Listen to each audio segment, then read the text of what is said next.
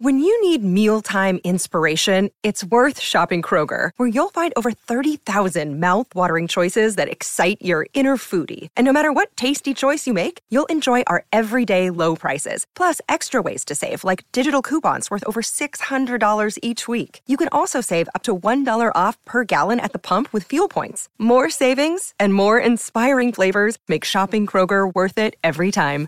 Kroger, fresh for everyone. Fuel restrictions apply. Sorry, I had to answer a phone call, so this this one's getting broken up, and I apologize for that.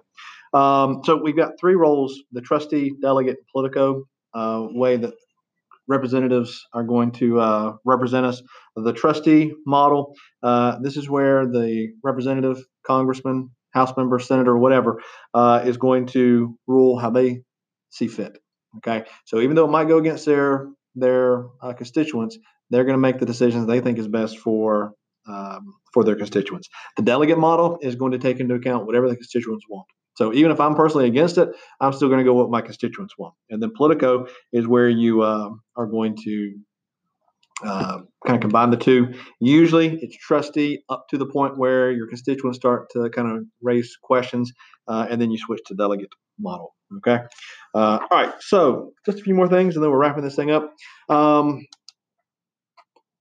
the Senate, remember, they're the only ones that are going to um, appoint, or excuse me, confirm appointments. It does lead to conflict, uh, especially when they're from different parties, with the uh, the Senate being controlled by one ha- one party and the president being another. Uh, we saw this issue with Obama's uh, nomination to the Supreme Court uh, back in 2016, where the Senate Republicans just held on to his, his nomination and did nothing with it.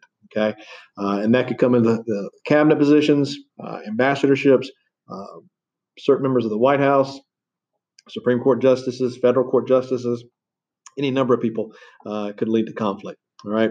Uh, the confirmation is a check, and it's an important check that the uh, the Senate has on the president, uh, so that he can't just get people all in there. And it's especially a big deal for the the judges because remember they serve lifetime appointments. Um,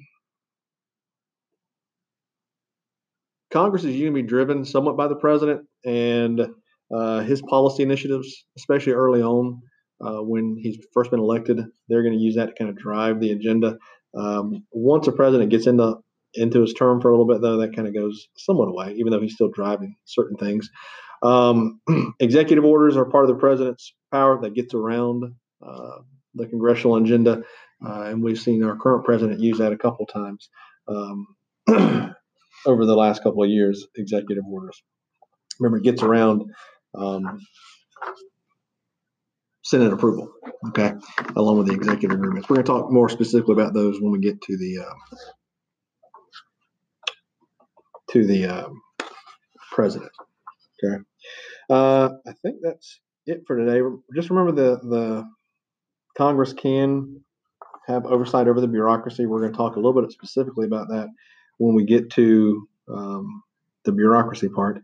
But uh, the Congress does control the budget for the bureaucracy. They also have oversight when they call people in and investigate and have hearings uh, over them. So keep that in mind. Like I said, we're going to talk more specifically about that with our next one. Once again, I'm sorry this had to be broken into two. Uh, I had to answer a phone call, and um, I should have just let it ring, but uh, it was my wife, so I've done the best to answer. All right. I uh, hope everybody's doing well, and thank you. Bye bye.